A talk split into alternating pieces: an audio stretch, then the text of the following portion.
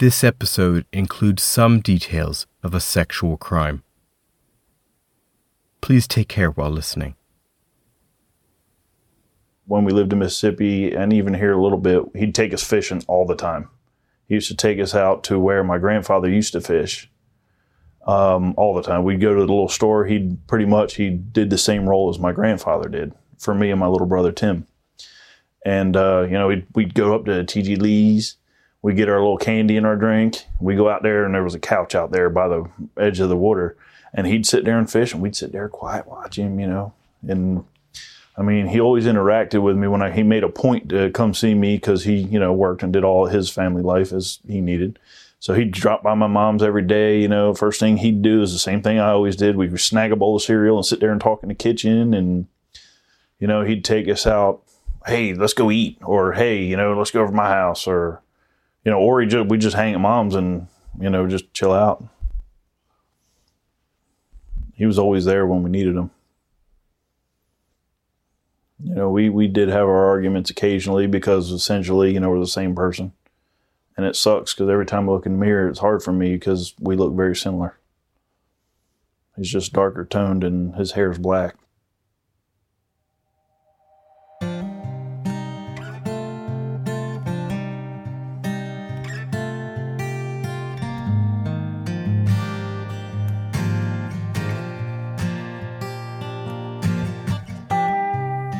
This is the story of how the 1999 murder of Joshua Hayes in Jacksonville, Florida, spun so far beyond anyone's expectations.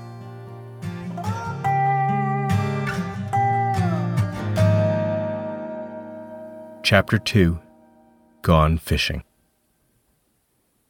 My name is Tristan Stewart Robertson, and I've been working as a reporter in the UK for more than 20 years. In journalism, the how of a crime is something we have to report. And we have the who. Who was accused of the crime? Philip Harkins was accused of the murder of Joshua Hayes. And then he disappeared. But there is another who, and that person is central to this story. So, who was Joshua Hayes? Josh's family have been very open and honest in talking about their lost brother, lost son. It is never easy, and I'm grateful for their patience in speaking to me and with my reporting process. We heard first from younger brother Joseph.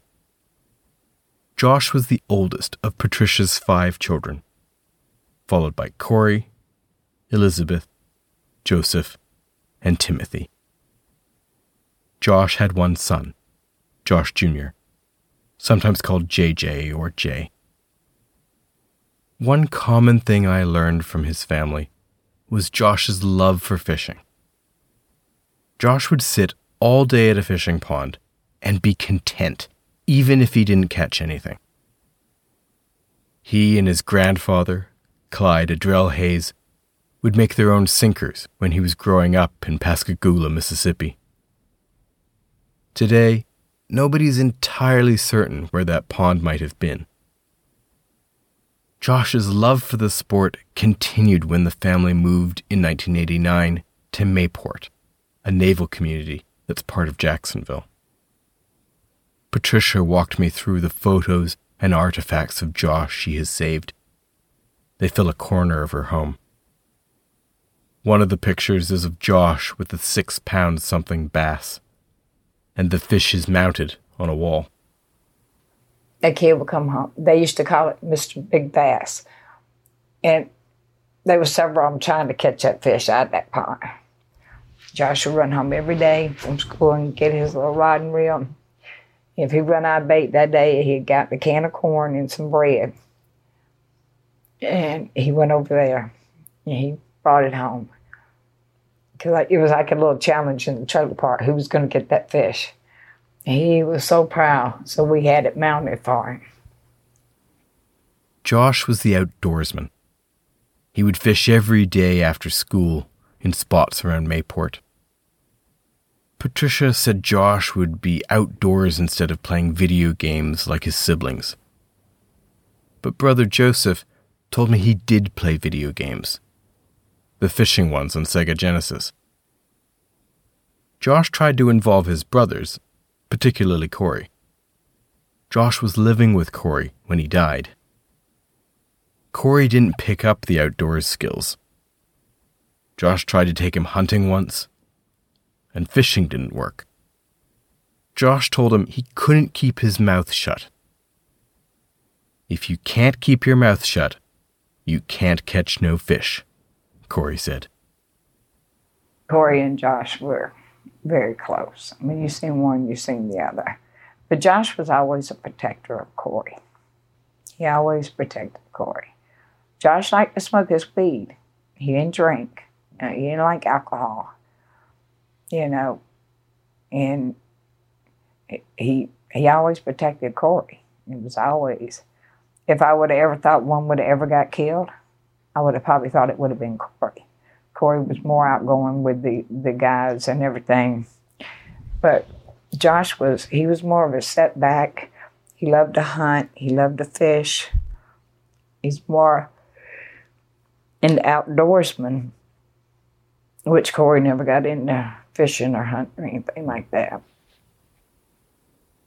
Josh was a Christmas baby. Patricia was 16 when she went into labor around 8 p.m. on Christmas Eve, 1976.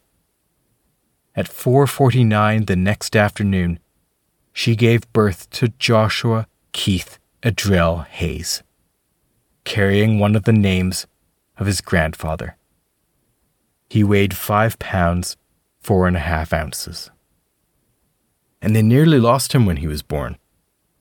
Patricia describes him as a miracle baby. He had a pinhole in his heart.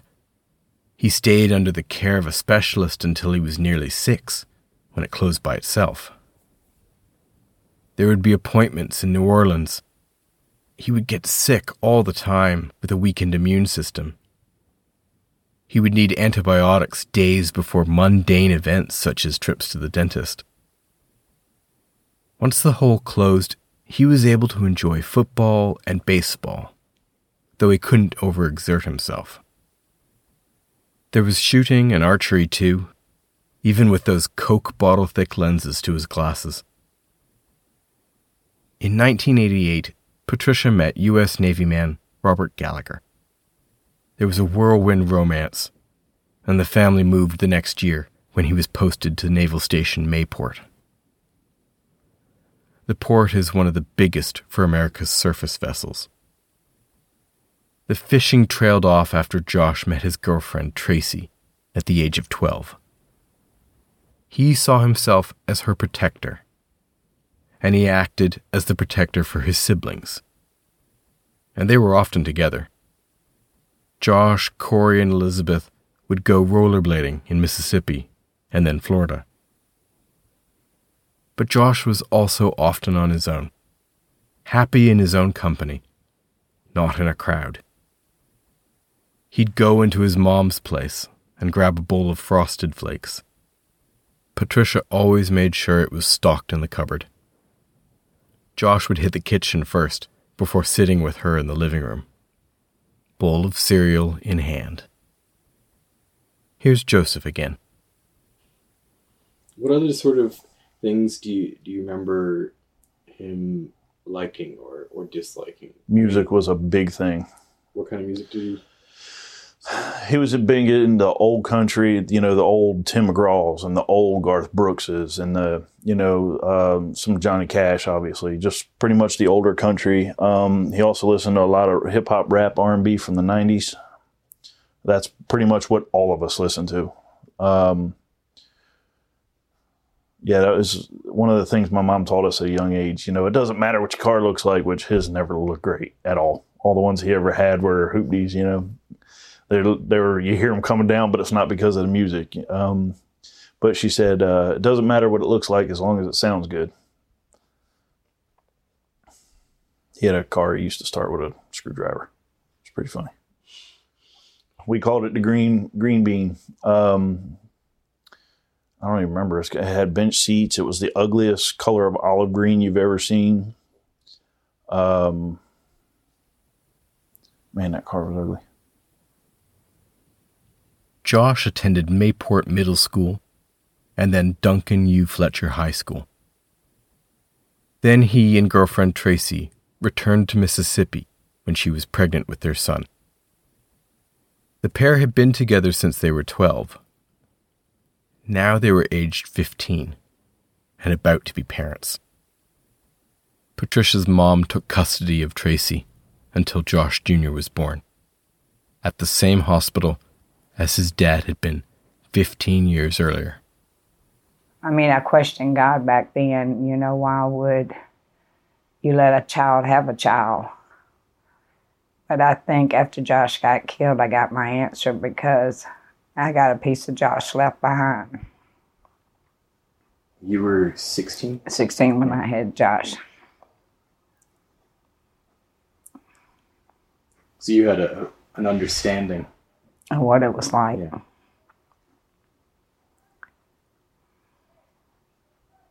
How difficult was it for you at that age? It was, it was difficult, but I mean, it was a decision, you know, I had to make. I do not believe, you know, in abortions, and that was my child, and that was a gift of God to me. And the only thing is, you know, I guess we grow up a lot quicker than the generation today because I took care of my responsibilities. You know, I had to go to work and, you know, it wasn't like you have a child like they do these days and drop them off on grandma, you know. My mom said, your responsibility, you make this decision. It's your responsibility, it's not mine, you know. And which was good though.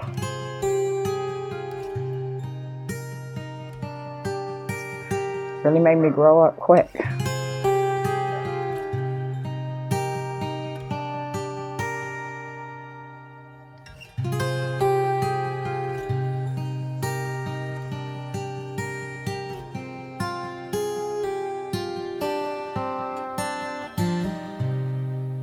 Josh wasn't perfect.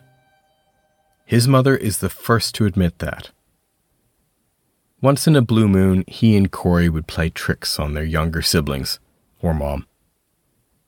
Like when he was maybe 15 or 16, Josh got a dead snake off the golf course after a Walmart picnic and chased his mom into the house and into the bathroom with it. He even threw it under the door. One time, he and Corey hid all the electronics in the house while Joseph was sleeping then left a note saying, Some guard dog. Joseph slept through the whole thing. And like countless Americans, Josh had civil and criminal traffic violations. He picked up tickets and court proceedings between 1996 and 1998 for offenses such as expired registration, improper taillights, and no seatbelt. Josh might have kept to himself generally, but he also tried to keep Corey out of trouble. Josh had a big heart and tried to be his brother's protector. But that saw him get caught up in trouble himself. In February 1998, Josh was arrested for possession of cocaine. He pleaded guilty within a few weeks. The court imposed probation for 18 months, with special conditions to serve four months in Duval County Jail, with credit for 26 days served.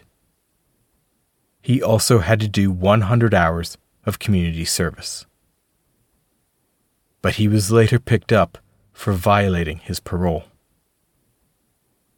Just before that, Josh, Corey, and another man got involved with two underage girls the men were charged with what was termed sexual battery of a child under the age of 16. Josh was 21. Corey was 19. The other man was 23. Patricia insists they believed the girls to be legal. Josh was involved with one of them. The police summary states the victim had run away from home and met with Josh and the two other men. The language used in reporting such crimes has hopefully improved since 1998. At the time in this incident, cops described the victim, a child, as engaging in consensual sex numerous times and being sexually aggressive. Morally and legally, a child can't consent. And Josh pleaded guilty on May 19th, 1999. He was sentenced that day for the sex offense and for violating probation on the drugs charge. He was sentenced on both to about a year in jail, with credit for some time served. He was also sentenced to 100 hours of community service and four years of sex offender probation. There is no suggestion anywhere that the battery case had anything to do with Josh's death. So, why do I mention it? It is public information, and that public information allows me to report this story in full. But also, on the day Josh pleaded guilty, Philip Harkins was also in the same Duval County jail. This was in May. In August, they met again at the boat ramp, where Philip allegedly murdered Josh.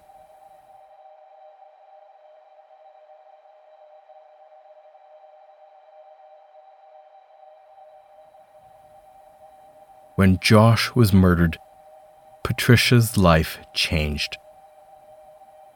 Family was always important to Patricia, even before Josh died. But at Christmas, a time when she should be celebrating Josh's miracle birth, she now just goes through the motions. There are other loved ones to focus on.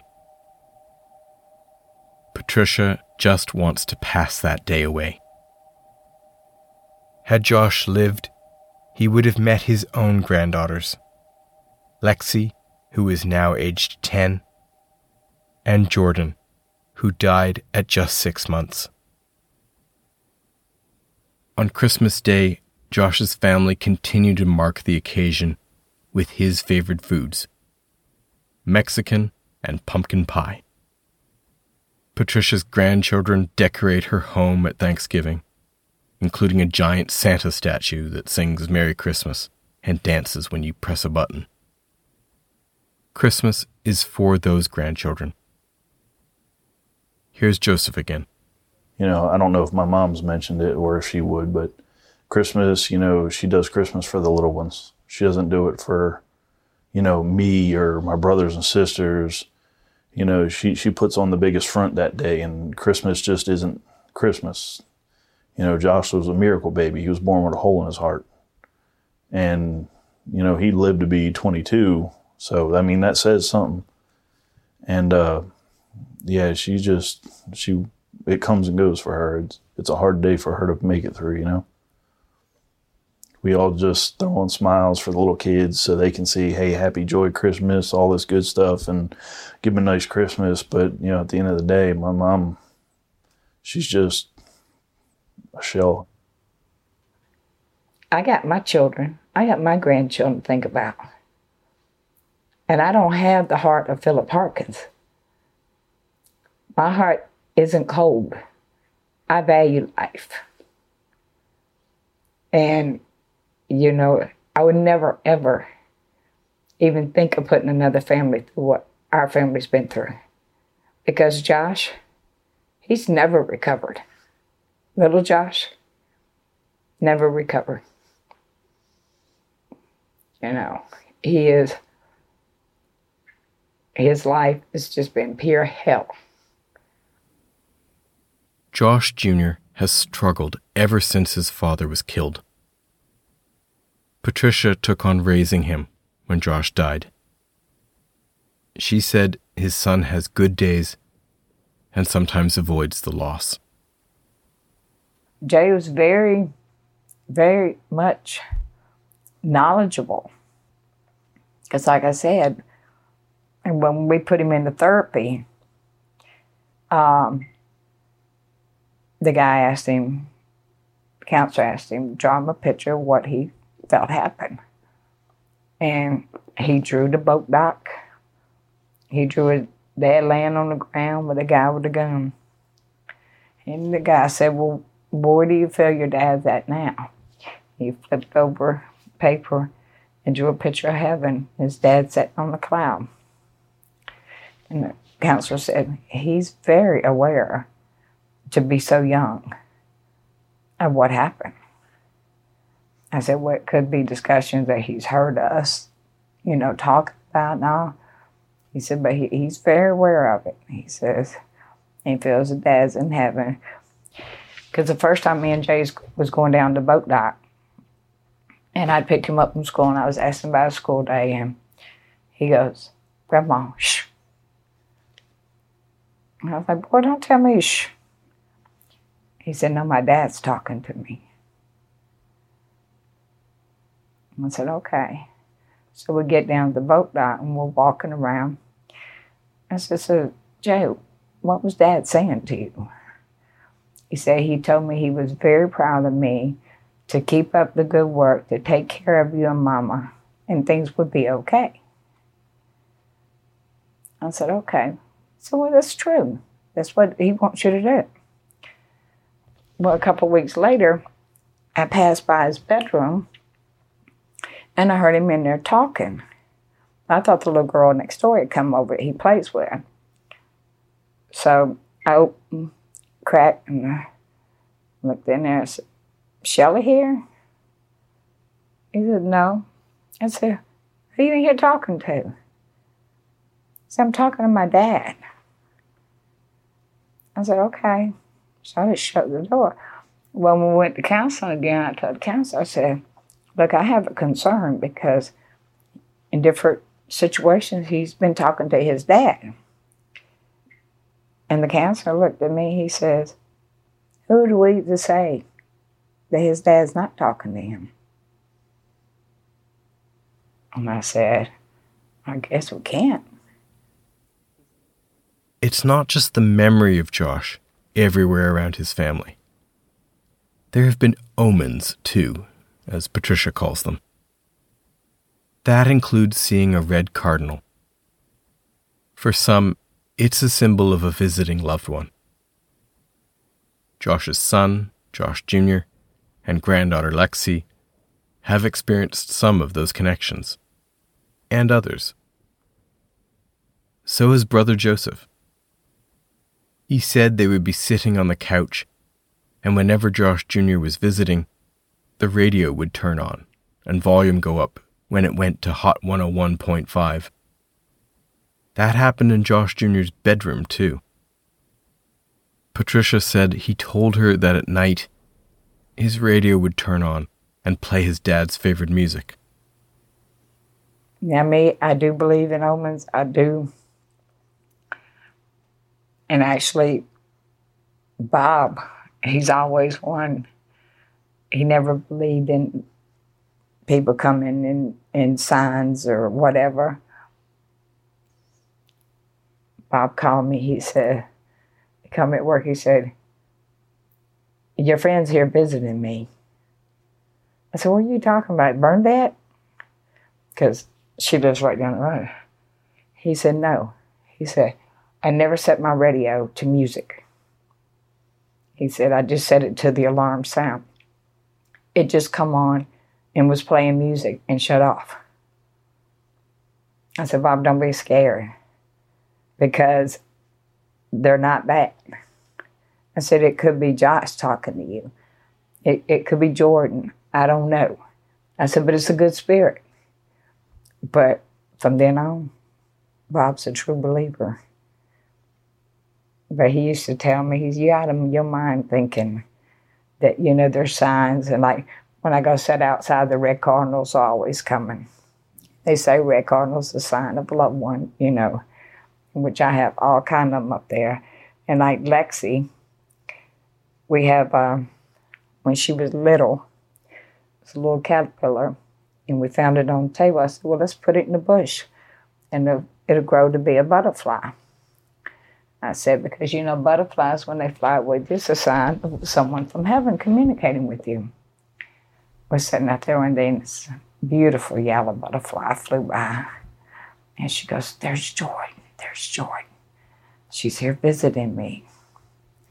And every time, regardless if it's, she don't know if it's the same butterfly or not, when she sees that a yellow in the butterfly, that's her baby sister. That's joy.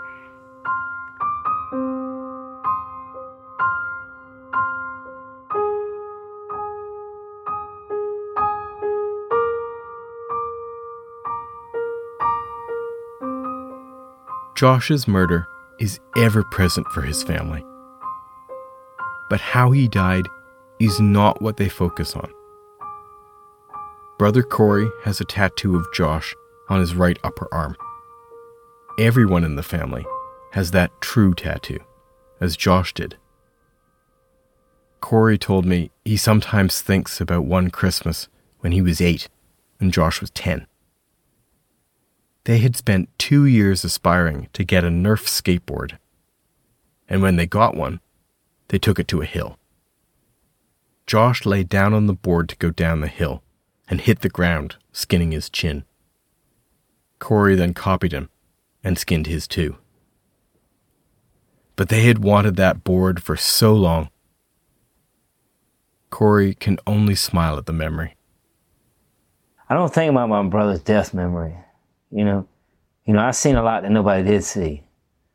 You know, I seen my brother. I was the second person to see my brother, besides the police officer. And I couldn't believe what I seen. So therefore, I try not to. I don't. I definitely don't let that get to my head. But you know, like even at the funeral, I didn't. I might have went up to the casket one time you know, open casket.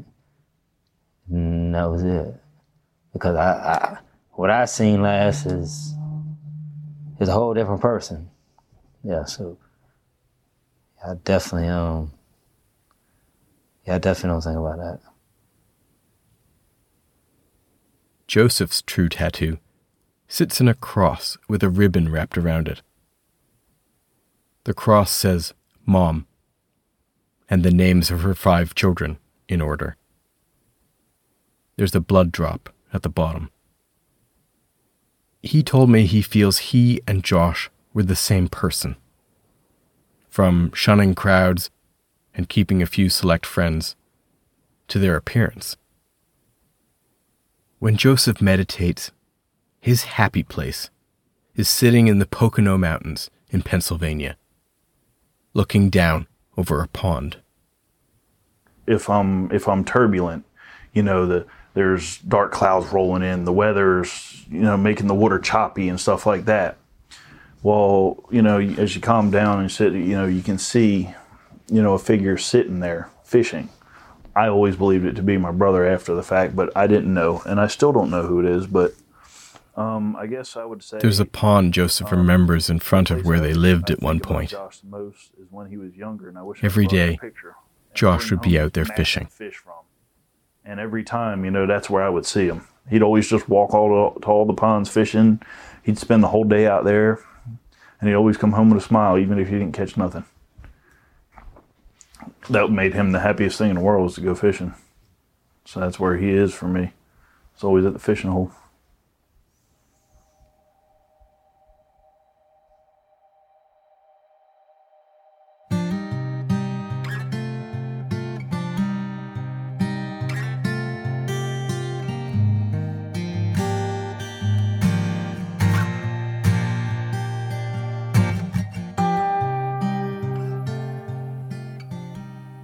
Murder Without End is reported by Tristan Stewart Robertson. Liam Pollock is the producer. Artwork by Jason Skinner. Music by Dylan Anthony. Sources for this episode include multiple interviews, as well as court and police records obtained under access to information laws.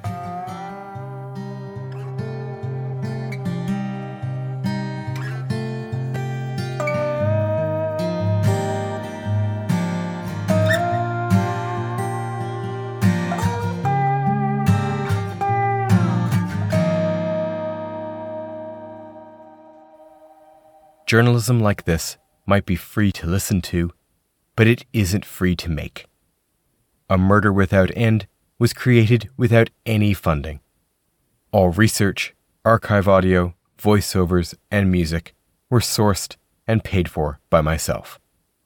So if you enjoyed what you heard, please share it with your friends, leave a review, and visit our website, tomorrow.is, to donate what you can. Any support you can spare would be invaluable. Thank you for listening.